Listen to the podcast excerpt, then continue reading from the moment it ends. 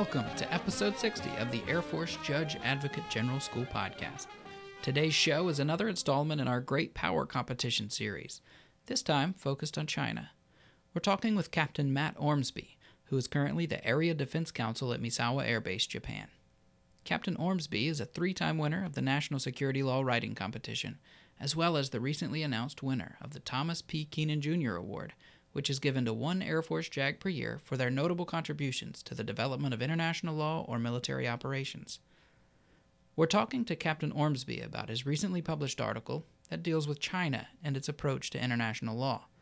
Outright military conflict with China can never be ruled out, but right now skirmishes are being won and lost on the legal, social, and political battlefields that lie somewhere in the gray zone between peaceful cooperation and outright war. One of those legal battlefields involves international law and the systems that seek to enforce that law among participating states. We hope you enjoy this episode where we'll spend some time looking at a seminal case in that realm that involves a dispute between China and the Philippines from 2013. But first, I asked Captain Ormsby to provide some setup to give us a sense of what has happened over the last few decades that led us to where we are now. Absolutely. My paper starts with the premise of the Pax Americana. So, the historical term uh, for that period of um, long sustained peace and prosperity following World War II, uh, into the Cold War years, and eventually the great power competition with Russia and China following the fall of the wall in late uh, 1989. And what I say in the paper is that uh, we're likely in those the twilight years of that peace when American power and, and might was at its pinnacle. And American influence, military power, they all appear by uh, by some accounts at least to be waning in recent years, in that we may be conceding ground to China following several years of uh, major economic growth from them. Um, and the, the Chinese Communist Party pumping resources nonstop into the Chinese military.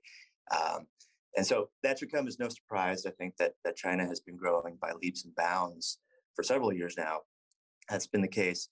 But if that is the case, and things and things can always change, obviously, but if that is the case, if that's the trajectory that we're currently on, then we need a, a very multifaceted national defense strategy. So not just to counter China militarily, but also uh, a sturdy international law kind of infrastructure and architecture to uphold legal rights and humanitarian norms.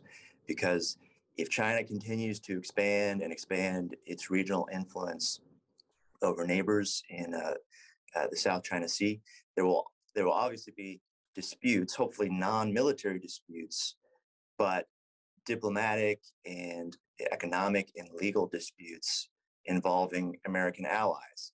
Um, so Japan, where I'm based out of, uh, but also Taiwan, the Philippines, Korea, the list goes on. And when those disputes arise, uh, we hope that rather than armed conflicts, we hope that legal arguments will be the weapon of choice um, in tandem with diplomatic and, and, economic options, of course, as well. Um, but if that's the case, we need to be focusing on our legal arsenal alongside the traditional warfighting mission. Yeah, that makes sense. And it certainly echoes what we're hearing um, from our leaders and in the news these days about uh, about China's rapidly growing uh, influence over especially that part of the world and then and America's I guess fight to remain uh, in power in some sense. So you, you kind of talked about uh, China's China's growth over the last few years, or at least the last few decades. And I want to say somewhere in your paper, maybe you talk about their their GDP growing, you know, exponentially greater than than ours, certainly, and than most other countries in the similar time frame. What have been some of the uh, some of the drivers of that growth that's taken China from where it was, say, in the in the 50s and 60s um, to where it is now? Yeah, they've had an incredible economic engine. Uh, I mean, for decades, China's economy has just been expanding um, with almost 10% gross domestic product, so GDP growth every year since um, since the mid 70s, since uh, 1978. Um, and so you maybe heard the phrase, "It's the economy, stupid," and that's exactly the case with China here. uh, the, the, economy is really driving everything else uh, for the country. So in terms of GDP, uh, you know, China's been the second largest global economy behind only the U.S. Um, there have been several estimates that China will surpass the U.S.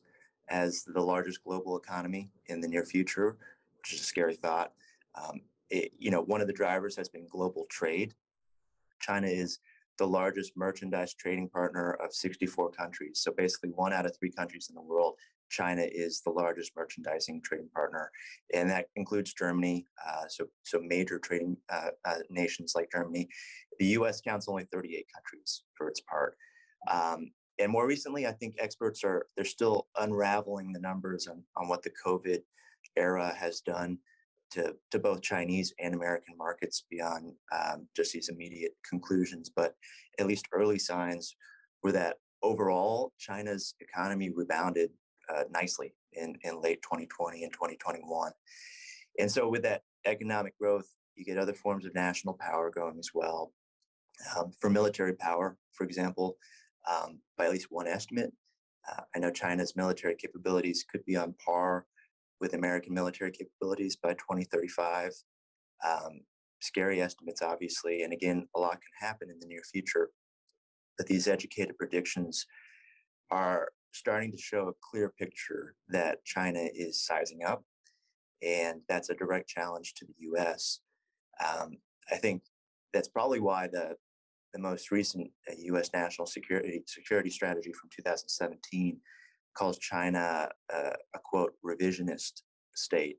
In other words, China is a state that wants to create a new order, a new post-West global order um, that doesn't feature America first, uh, that they want to bring Chinese interest to the front of the line and minimize U.S. interests, uh, and also make a statement uh, about authoritarian rule making sense in the 21st century. Uh, I think the U.S. was for many years the the undisputed world leader, right? You had a, a unipolar world that centered um, among many interests, but certainly American wants and needs, because America could call the shots. And China's now saying, wait, you know, what about a multipolar world? Uh, what about other leading powers? What about other states like us that can rival the U.S. by many measures? We want that opportunity. We want to. T- we want. We want to call the shots now as well. And so I know we're expecting the Pentagon's 2022 National Defense Strategy uh, shortly. It may even be released by the time this podcast uh, is published. And I expect it is still going to be focusing on integrated deterrence and keeping us uh, keeping a very close eye on China, um, because part of that means China is flexing more than ever in the South China Sea against its neighbors. Uh, they've been intimidating. They've been harassing others out of offshore resources. They've been seizing land, even creating islands from nothing, um, while essentially acting like the neighborhood bully.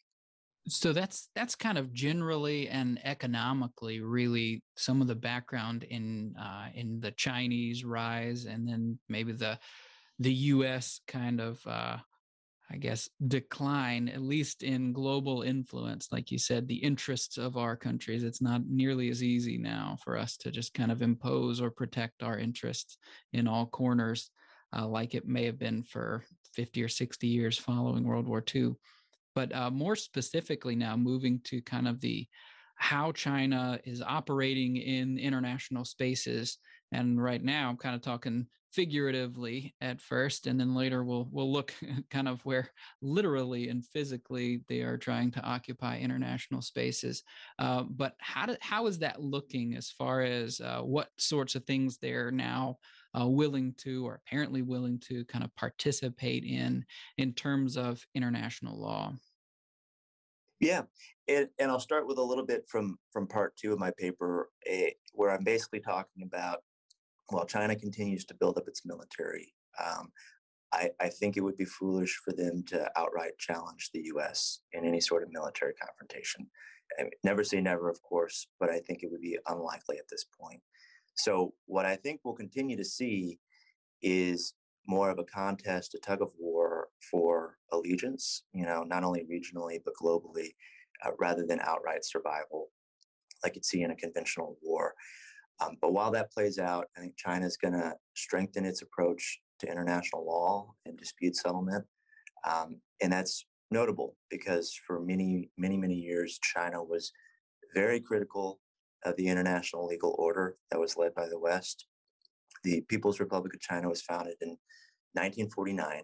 And basically, from that time through the next phases, from the reforming and opening up policy uh, in the 70s and late 70s, China was really skeptical of the Western legal system. Um, it had had basically very little to do with the international legal order until that time. But as China's gradually opening up to the outside world, starting that time and since the late 70s, you see a lot of changes going on. And that was great for its economy. We already talked about that, and, and it was part of the impetus for the economy beginning its boom years. But it also made China a, a big concern for international lawyers. And what you see is China joining more and more international organizations, meaning it's accepting more legal constraints from the outside. Um, many of those constraints just come with club membership to various organizations. But I think at the same time, China is basically quietly resigning itself to constraints in the international legal system because if it didn't accept certain terms of membership, international law could become a very real impediment to the country's steady rise. Um, so China was very insular up until the 70s, and then it stepped uh, kind of grudgingly into the Western system, and that meant that meant change for the Chinese, obviously, but also a level of uncertainty from the West about how China would interpret international law as the newcomer. So in the beginning, China's approach to international law, the use of dispute resolution for international disputes, it was very unclear. Um, to this day, a little bit unclear, but especially back then.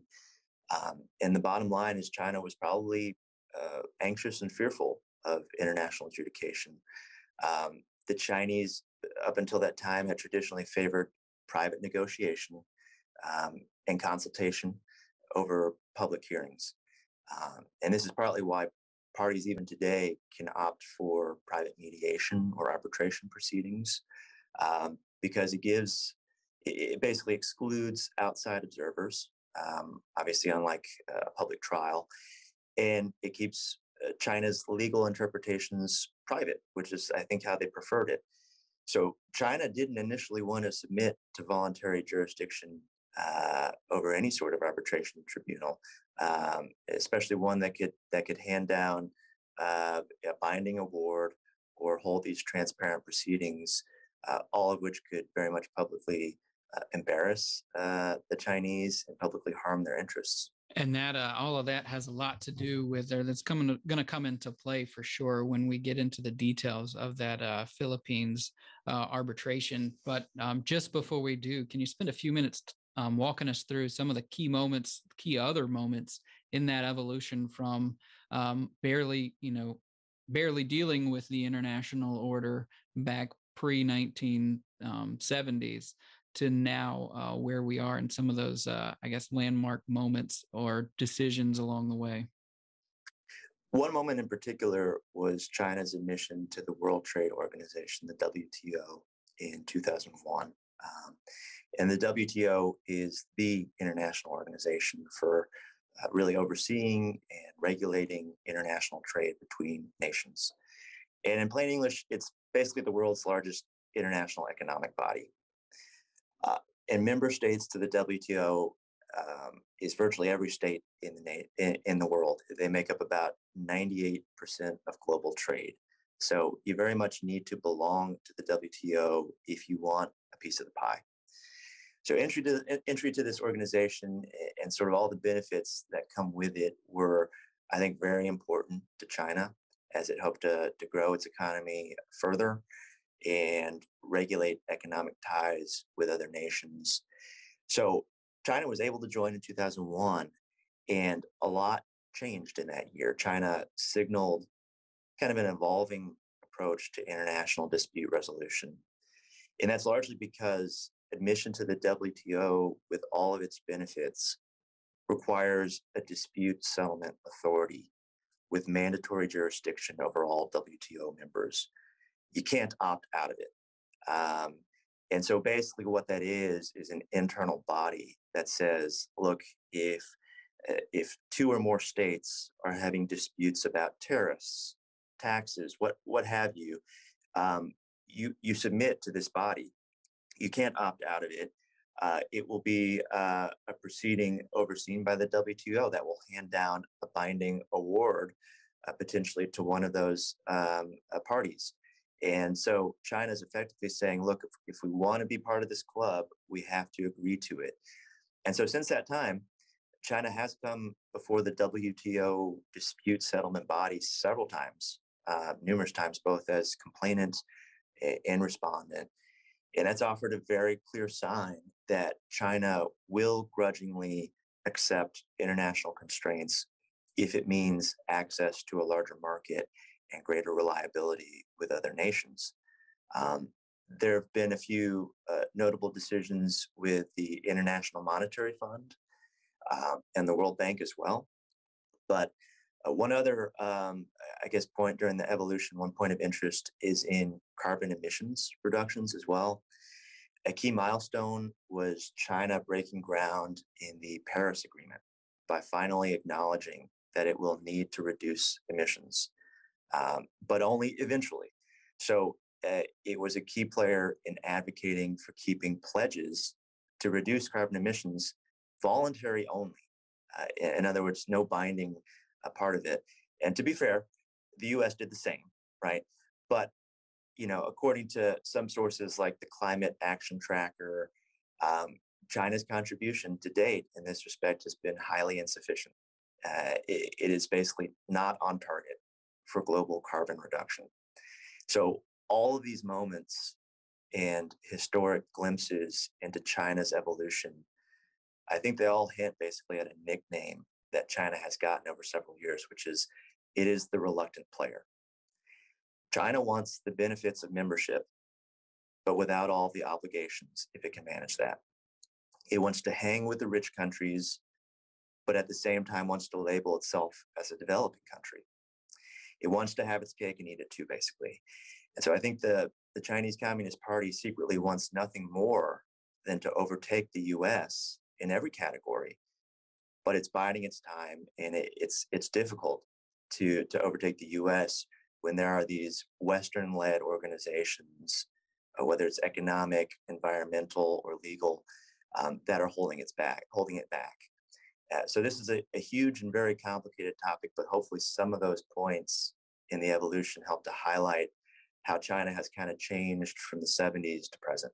Yeah, absolutely, and especially uh, your comments about their action on climate change and and kind of where they're at versus where where they were, you know, hoped to be or expected to be, or kind of maybe where they promised to start heading, uh, is uh, is pretty analogous to the case we're going to look at now in a little more in a little more detail, and that's this arbitration that had to do with uh, China's actions in the in the South China Sea and how those impacted some of their uh, regional neighbor states, and uh, and basically how they how they entered into that or or whether they really entered into that and then uh, and then how they reacted to the decision that was handed down. So now for the rest of our time if you can kind of just uh, talk through how that came about and the the main thrust of those claims and then where it where it went and where we are now uh, based on that proceeding. Absolutely. In my paper i focus on the landmark um, arbitration the philippines versus china and that was an arbitration proceeding that was filed in January 2013. And it was a high stakes dispute over territorial access, um, effectively, to the Spratly Islands in the South China Sea, among other claims. And I focused on this arbitration in particular because it renewed questions over um, China's approach to international law and how it may be shifting.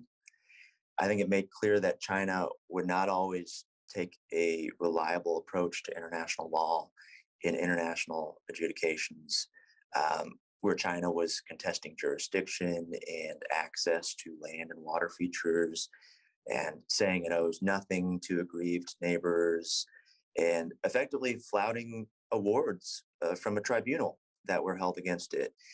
Um, so this this 2013 arbitration proceeding was all about entitlements in the South China Sea, which many listeners probably know is this massive body of water and land features that's incredibly important for defense reasons, for natural resources, um, fishing, energy, trade routes, the list goes on. And for these reasons, the sea is a real focal point for disputes over territory and, and maritime rights between China and, and members of the Association of Southeast Asian Nations. And that includes Philippines, uh, Vietnam, and Malaysia. And even before the arbitration, this all begins with China claiming sovereignty over virtually all South China Sea islands and their adjacent waters. Uh, and China effectively says, look, our sovereignty, it's historically established, it's historically uncontested. Um, but the Philippines certainly contested these absolute claims. So even before the arbitration, China and the Philippines held uh, rounds of negotiations, and they had an unwritten arrangement to resolve this dispute between themselves. And that'll be important later. Now, one of the main Chinese complaints was that the Philippines later initiated this arbitration proceeding in 2013 before the Permanent Court of Arbitration with 15 claims against China seeking a decision basically entitling the Philippines to maritime entitlements um, in and around the, the Spratly Islands. And for its part, China argued uh, the UN Convention on the Law of the Sea, uh, which will come up again later. That convention mandates that if there are disputing parties to the convention and they've agreed to settle dispute by any means, quote unquote, of their own choice, then the dispute settlement proceeding under the Law of Sea Convention only applies if there's been no settlement reached by such means. So Manila, uh, so the Philippines said in their filings with the Court of Arbitration that they were more than justified because there had been these these talks, but certainly no settlement had in fact been reached between the two states, um, and nor were the bilateral talks binding. But China clung to that unspoken agreement not to turn to a third party for dispute resolution. I don't think they were right in that case. It, effectively, it was saying these settlement talks were still ongoing, though. I mean, by that argument, they could say that in perpetuity and say, look, we're going to stay in these talks until we think that it's done, until we say that they're done. Um, that's kind of an excuse for them to, to say that into perpetuity.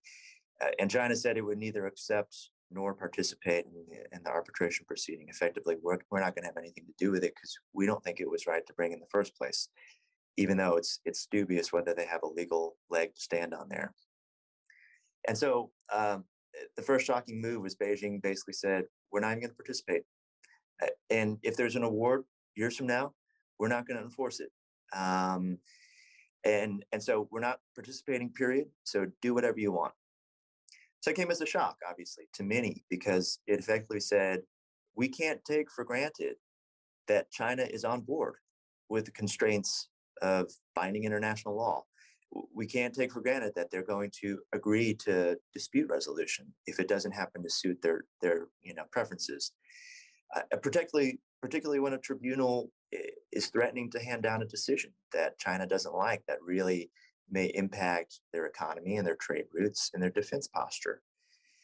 And that's really worrisome uh, because it's a, it's a probably the boldest example of China completely refusing to even consider dispute resolution, um, especially when in you know transnational disputes are routinely settled by tribunals um, who want to enforce international law. So if China is genuinely wants greater involvement in the fabric of, of these international organizations, international trade, you, you got to pay to play. You take the sweet with the sour. And so for international organizations, that's worrisome when, when China is such a big player. It has a lot of sway, it has a lot of cloud. Uh, and with that, you potentially get the ability to alter the rules or at least bend the rules. So um, uh, the arbitration was started in January 2013, and uh, it took a few years of filings and going back and forth, but in October of 2015, uh, a five judge tribunal in The Hague, again, this is the, the Permanent Court of Arbitration, they found that they did have jurisdiction over the dispute and, and over the parties, and they accepted seven out of the 15 submissions um, from the Philippines. And the Philippines did not explicitly ask for the tribunal to rule on, on whether China or the Philippines or any other state you know, holds or should hold sovereignty over any of the geological features in the South China Sea. At least they didn't explicitly ask for that. Um, and they're filing under the Law of Sea Convention, that UN convention, and and that convention has gives no authority to make those kind of judgments. Um, its purpose is to provide a legal order um, identifying the characteristics of the marine environment and, and, any sort of rights and responsibilities of states to use that environment. And so it's important to note that even for some of the eight submissions that were not initially granted jurisdiction by the court, the court did later grant jurisdiction, at least in part or in whole, uh, at the merits stage of the hearing. Um, it's a, you know, this is this this whole hearing could could be the subject of several hours. So this is kind of a very much on the surface. But again, China said, look, we don't care in no way uh, about this proceeding. Um, the tribunal's award will be null and void, and that was their messaging from from very early on. Well, the tribunal was unfazed um, by China's non-participation, and eventually they did render a final award in favor of the Philippines um, in July of 2016, and it was uh, virtually an across-the-board win for the Philippines. Um, the broadest claim from the Philippines was a direct challenge to China's nine dash line, so that territorial line that covers most of South China Sea. China has never really clarified whether the line is supposed to be a claim to the islands within the line and their nearby waters, or a boundary of national sovereignty just over the waters, or a quote unquote historic claim uh, of sovereignty or other historic rights. It's it's been kind of vague about that, and, and partly for that reason, the Philippines wanted a declaration. They wanted an award saying, uh, you know, addressing the country's respective rights and obligations for the waters, for the seabed, for maritime features of the sea uh, that are governed by that convention of the law of the sea.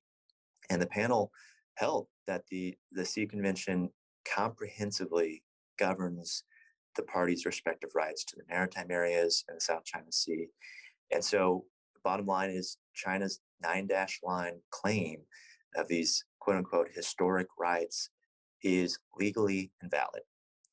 Basically, any historic rights China had were extinguished when the Sea Convention was earlier adopted. Um, there was also a claim uh, to have certain land features in the Spratly Islands characterized as you know, either islands, rocks, low tide elevations, submerged banks. Uh, you know, it really gets in the weeds here. It, it sounds un, uninteresting, maybe, but but based on how these geographical features are labeled and categorized, that would then give rights to an exclusive economic zone of up to 200 nautical miles. So basically, a space for uh, a state to to use it for, you know, mining or other resources and there too, the, the panel basically found that none of the land features there generated an exclusive economic zone. And therefore, they said uh, certain areas are within the Philippines' greater exclusive economic zone and not overlapped by any Chinese entitlements. So, uh, again, a win for the Philippines in terms of being able to use that area uh, for all the various means. Um, China again said, we don't care, right? We're, we're still treating this award as meaningless. Um, it, and maybe that was their posturing from the very beginning, because when they saw these claims and what the Philippines had to back them up, they may have been thinking for the long game that, look, if this does go to the findings portion of the, the, the court hearing, we're very likely going to lose, like they did. And so the surest bet may be to, to fight the jurisdiction in the first place and say, we're not submitting to the court. So anything that they determine later on is not going to be uh, binding on us. So that's kind of a little bit about the arbitration politically around this time. President Rodrigo Duterte, he won the Filipino election uh, for president in May 2016. So basically, a couple months before that final tribunal award court. And pretty soon thereafter, the Philippines uh, just happened to issue a joint statement with China, and they're taking a very a much softer approach to their dispute. Um, they're jointly promising new negotiations. Uh, Philippines is not opting to leverage the uh, tribunal award. Uh, so this in itself raises doubts about whether President Duterte's administration um, would discredit any international tribunals, right? Whether they actually wanted to rely on the, the Permanent Court of Arbitration, uh, or maybe they had fears that, great, we got this award, but uh, how do you enforce it? You know, if it's an unenforceable award, what what good is it to us at the end of the day? Or you know, another option is maybe the award was just pursued as a kind of leverage all along to bring China to the table for for more serious negotiations because earlier talks were were not fruitful. But in any event, I mean, the tribunal award was shocking. It was a huge win for the Philippines. It was unprecedented, and I think it revealed um, uh, how China was going to approach certain um, certain hearings like this, certain claims, when it could foresee that you know what the outcome may not be great for our national interests and for our defense posture, uh, but it definitely meant reputational harm to China. It definitely meant loss of credibility. I think at that point. So it's it's pretty clear uh, that China acted poorly in the entire arbitration proceeding. Uh, it it tried to make an argument to avoid jurisdiction, which uh, many scholars, many pundits viewed as um, a very flimsy uh, justification without a lot to back it up. Um, it, you know, China insulted the tribunal without uh, much explanation and ultimately said that the award was meaningless and they were not going to honor it. So as we kind of close this uh, this part of the conversation, uh, looking at that one case, what kind of conclusions do you think it's safe to draw, uh, or at least, I guess, hypothesize about China's approach writ large to international law and norms and arbitration agreements in the future? Yeah, I'll draw back to the nickname that I, I cited earlier for China, which is the reluctant player. And I think this really highlights that China will use international law and adjudication to its benefit when it's only to the benefit of China, at least so far. And I mean, it's been a few years since this arbitration, but I think it lays bare that China will go to great lengths to discredit the Permanent Court of Arbitration, so a very renowned body that hears routinely hears international disputes between uh, parties, including the U.S., China, Germany. The list goes on.